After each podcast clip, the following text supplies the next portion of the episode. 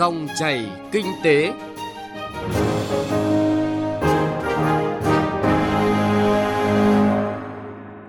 Xin chào quý vị và các bạn. Dòng chảy kinh tế hôm nay có những nội dung sau.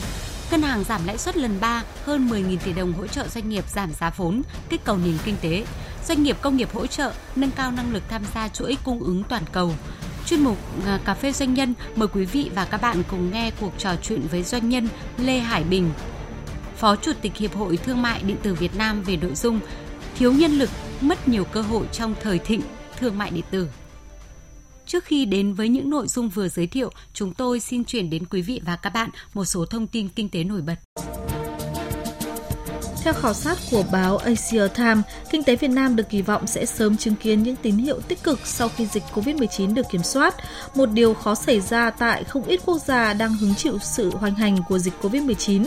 Tổng sản phẩm trong nước GDP của Việt Nam trong quý 2 năm nay tăng trưởng 0,36%. Mặc dù đây là con số thấp nhất trong 35 năm, nhưng vẫn cao hơn nhiều nước láng giềng đã ghi nhận mức tăng trưởng âm trong quý 2 năm nay. 9 tháng, GDP Việt Nam tăng 2,12%.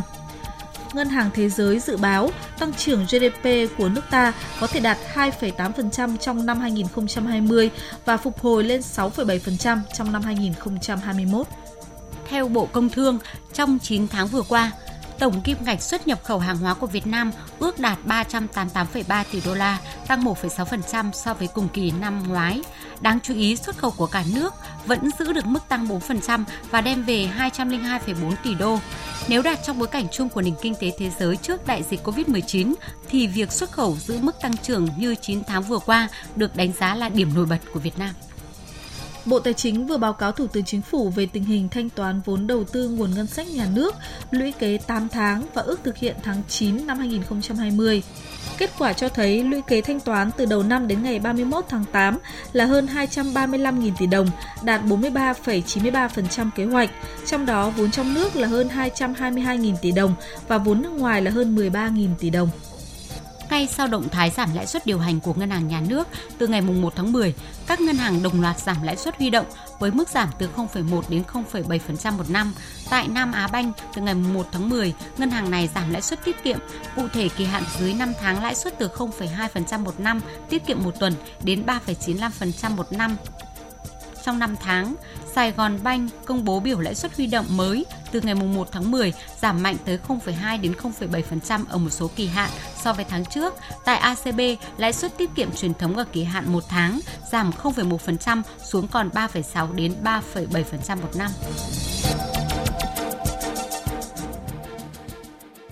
Thưa quý vị và các bạn, Ngân hàng Nhà nước vừa công bố việc giảm lãi suất lần 3 trong năm có hiệu lực từ ngày 1 tháng 10 Việc hạ lãi suất là phù hợp với xu hướng giảm của cả lãi suất tiền gửi và cho vay và lãi suất trên liên ngân hàng.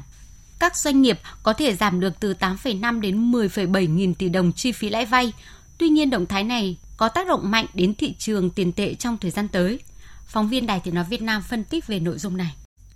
Cụ thể, lãi suất tối đa áp dụng với tiền gửi không kỳ hạn và có kỳ hạn dưới một tháng là 0,2% một năm. Lãi suất tối đa áp dụng đối với tiền gửi có kỳ hạn từ 1 tháng đến dưới 6 tháng giảm từ 4,25% một năm xuống 4% một năm. Lãi suất tối đa áp dụng đối với tiền gửi có kỳ hạn từ 1 tháng đến dưới 6 tháng tại Quỹ tín dụng nhân dân, tổ chức tài chính vi mô giảm từ 4,75% một năm xuống 4,5% một năm lãi suất tiền gửi có kỳ hạn từ 6 tháng trở lên do tổ chức tín dụng ấn định trên cơ sở cung cầu vốn thị trường. Bà Nguyễn Thị Hồng, Phó Thống đốc Ngân hàng Nhà nước cho biết trong thời gian tới, Ngân hàng Nhà nước sẽ tiếp tục theo dõi diễn biến tình hình tiền tệ, có thể hạ lãi suất tiếp nếu cần thiết. Thì Ngân hàng Nhà nước về mặt chủ trương là rất muốn và sẽ cố gắng để mà phấn đấu tiếp tục giảm lãi suất cho vay.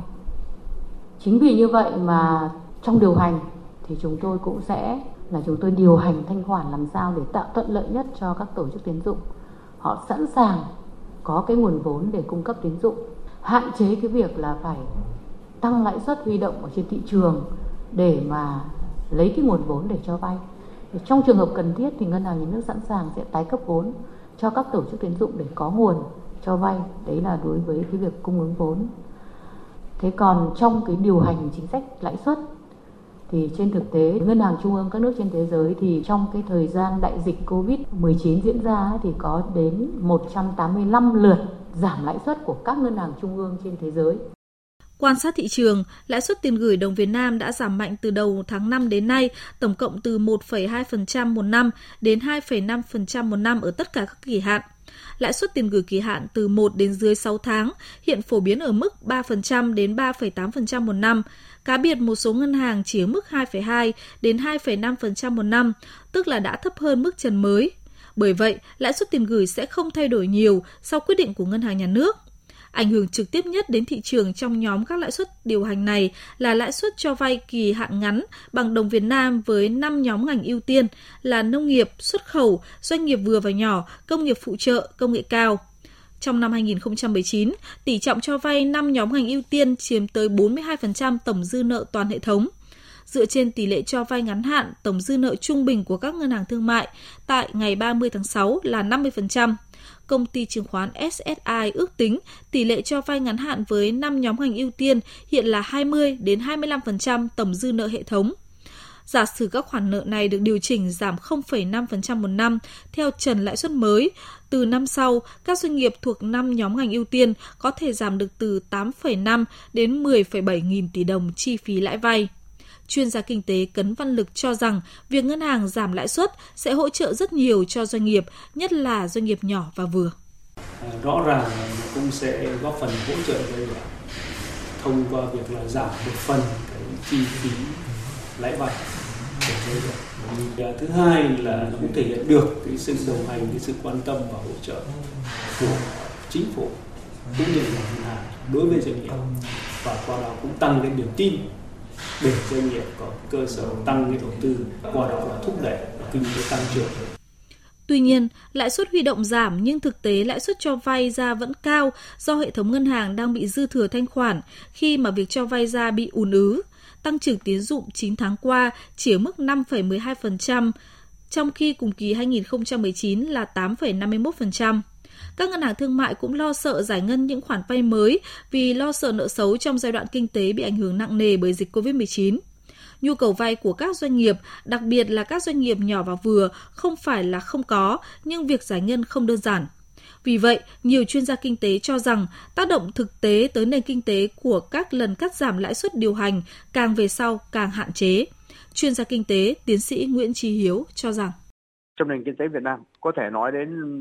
95% các doanh nghiệp là doanh nghiệp vừa và nhỏ. Thế thì cái 5% của những doanh nghiệp lớn và hãng chung đó thì họ dễ dàng tiếp cận với lại nguồn vốn của ngân hàng. Đặc biệt là khi mà họ có tài sản bảo đảm. Còn 95% những doanh nghiệp còn lại là những doanh nghiệp vừa và nhỏ và trong đó ờ, có rất nhiều những doanh nghiệp khởi nghiệp là những doanh nghiệp mà họ không có tài sản bảo đảm, ờ, không có báo cáo tài chính đầy đủ và không có cái lịch sử uh, hoạt động cũng như là lịch sử vay tiền ngân hàng thì những doanh nghiệp đó gặp rất nhiều những khó khăn trong vấn đề mà vay vốn ngân hàng. Thành ra lãi suất mà có hạ chăng nữa thì những doanh nghiệp mà không vay được vốn cũng chẳng có tác dụng gì với họ tại vì họ có vay được đâu. Có thể nói là phần đông các doanh nghiệp tại Việt Nam sẽ không được hưởng gì trong cái việc mà giảm lãi suất cho vay. Theo đánh giá của các chuyên gia, quyết định giảm lãi suất điều hành thêm 0,5% của Ngân hàng Nhà nước không có quá nhiều tác động đối với mặt bằng lãi suất hiện nay trên thị trường. Động thái này phản ánh nỗ lực đồng hành, hỗ trợ nền kinh tế của Ngân hàng Nhà nước nhằm thúc đẩy tăng trưởng GDP trong quý cuối năm. Về cơ bản, trong bối cảnh hiện nay, chính sách tiền tệ nới lỏng có tác động tương đối hạn chế tới tổng cầu. Thay vào đó, chính sách tài khóa nên đóng vai trò chính trong việc kích thích nền kinh tế. Phát triển công nghiệp hỗ trợ. Phát triển công nghiệp hỗ trợ. Quý vị và các bạn đang nghe chuyên mục Phát triển công nghiệp hỗ trợ được phát sóng vào thứ hai thứ năm hàng tuần trên kênh VOV1 Đài Tiếng nói Việt Nam và ngay bây giờ là phần tin tức. Bà Lê Nguyễn Duy Oanh, Phó Giám đốc Trung tâm Phát triển Công nghiệp Hỗ trợ thành phố Hồ Chí Minh cho biết, Ủy ban nhân dân thành phố đã ban hành đồng loạt các cơ chế chính sách hỗ trợ doanh nghiệp như là hỗ trợ lãi vay để đầu tư nhà xưởng, công nghệ sản xuất mới trong thời gian 7 năm với mức vốn vay tối đa là 200 tỷ đồng với một dự án. Ủy ban nhân dân tỉnh Hải Dương vừa chấp thuận chủ trương đầu tư dự án đầu tư kinh doanh hạ tầng cụm công nghiệp Hồng Phúc Hưng Long, huyện Ninh Giang của tập đoàn GCI. Dự án có tổng vốn đầu tư là 288 tỷ đồng, đầu tư đồng bộ hạ tầng kỹ thuật cho cụm công nghiệp Hồng Phúc Hưng Long để thu hút các nhà đầu tư thứ cấp có ngành nghề công nghiệp chế biến nông sản thực phẩm, công nghiệp phụ trợ, sản xuất sản phẩm sử dụng nguyên liệu tại chỗ, ngành công nghiệp nhẹ.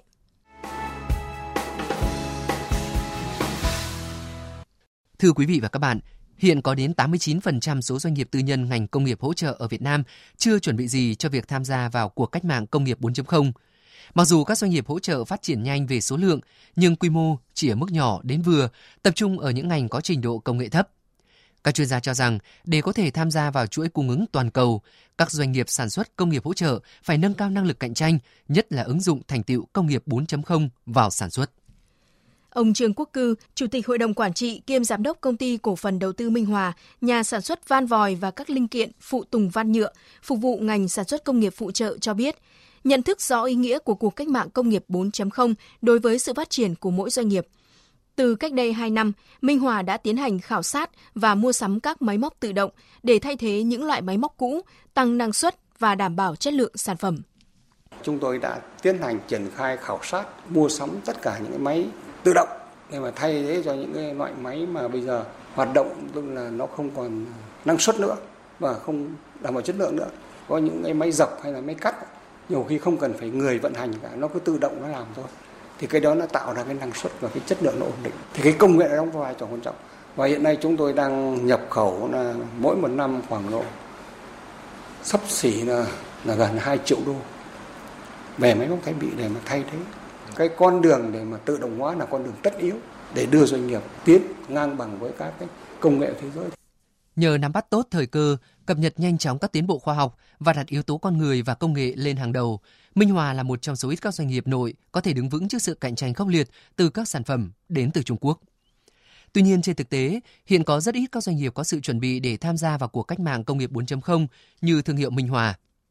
Đa số các doanh nghiệp sử dụng công nghệ cũ, lạc hậu, sử dụng nhiều nhân công chất lượng thấp sẽ khiến thị phần tại nhiều thị trường bị giảm, nhất là các doanh nghiệp dệt may hay da dày. Các chuyên gia cho rằng các doanh nghiệp sản xuất công nghiệp hỗ trợ phải nâng cao năng lực cạnh tranh, nhất là ứng dụng thành tựu công nghiệp 4.0 vào sản xuất như đổi mới quy trình quản trị, sản xuất, kết nối, chia sẻ trong chuỗi liên kết của toàn cầu. Ông Phạm Mạnh Thắng, giám đốc công ty trách nhiệm hữu hạn tư vấn giải pháp quản lý năng suất chất lượng, lưu ý các doanh nghiệp phải ưu tiên phát triển cái năng lực về sản xuất để mà đảm bảo một cách tối thiểu. Đấy là vấn đề về chất lượng sản phẩm. Và cái thứ hai là làm sao mà cái hiệu suất của hoạt động về sản xuất và tác nghiệp nó phải cao, tăng cường cái tính cạnh tranh, không chỉ đối với các cái doanh nghiệp trong nước với nhau, mà còn cạnh tranh đối với cái doanh nghiệp sản xuất ở ở trong khu vực ví dụ như là Indo hoặc Thái Lan chẳng hạn Nghị quyết số 115 của Chính phủ về các giải pháp thúc đẩy phát triển công nghiệp hỗ trợ cũng chỉ rõ tập trung nâng cao năng lực khoa học công nghệ cho doanh nghiệp công nghiệp hỗ trợ nhằm tạo sự bứt phá về hạ tầng công nghệ, chuyển giao công nghệ, nâng cao năng lực hấp thụ công nghệ của doanh nghiệp công nghiệp hỗ trợ, đồng thời phát triển nguồn nhân lực, coi trọng kỹ năng nghề trong lĩnh vực công nghiệp hỗ trợ. Liên quan đến nội dung này, bà Nguyễn Thị Xuân Thúy, Phó Giám đốc Trung tâm Hỗ trợ Phát triển Công nghiệp, Cục Công nghiệp Bộ Công Thương cho biết – để giúp các doanh nghiệp có thể đáp ứng yêu cầu của cuộc cách mạng 4.0, trung tâm một mặt vẫn hỗ trợ doanh nghiệp nâng cao năng lực ở các công nghệ nguồn, mặt khác triển khai đồng thời các hoạt động đánh giá tiềm năng ứng dụng công nghệ số trong các doanh nghiệp để phát triển các mô đun phù hợp, từng bước áp dụng công nghệ thông tin vào quản lý sản xuất, không áp dụng một mô hình hoàn chỉnh của nước ngoài vào trong nước. Các chuyên gia nhận định cuộc cách mạng công nghiệp 4.0 đòi hỏi các doanh nghiệp phải không ngừng đổi mới sáng tạo trong quá trình sản xuất, kinh doanh, đổi mới cách tiếp cận đến các giải pháp nâng cao năng suất, chất lượng cho phù hợp với tình hình mới. Để làm được điều này, bên cạnh sự nỗ lực của doanh nghiệp, rất cần tới sự hỗ trợ của các cơ quan nhà nước bằng những chính sách hỗ trợ đúng đắn và kịp thời. Cà phê doanh nhân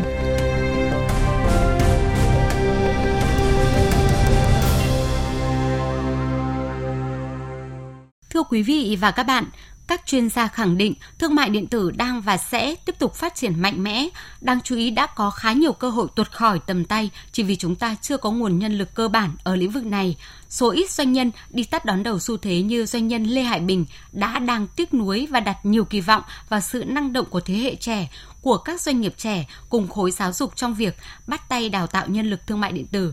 cuộc trò chuyện giữa phóng viên Thu Trang với doanh nhân Lê Hải Bình, Phó Chủ tịch Hiệp hội Thương mại Điện tử Việt Nam sẽ giúp quý vị và các bạn sáng tỏ điều này. Xin mời quý vị và các bạn cùng lắng nghe.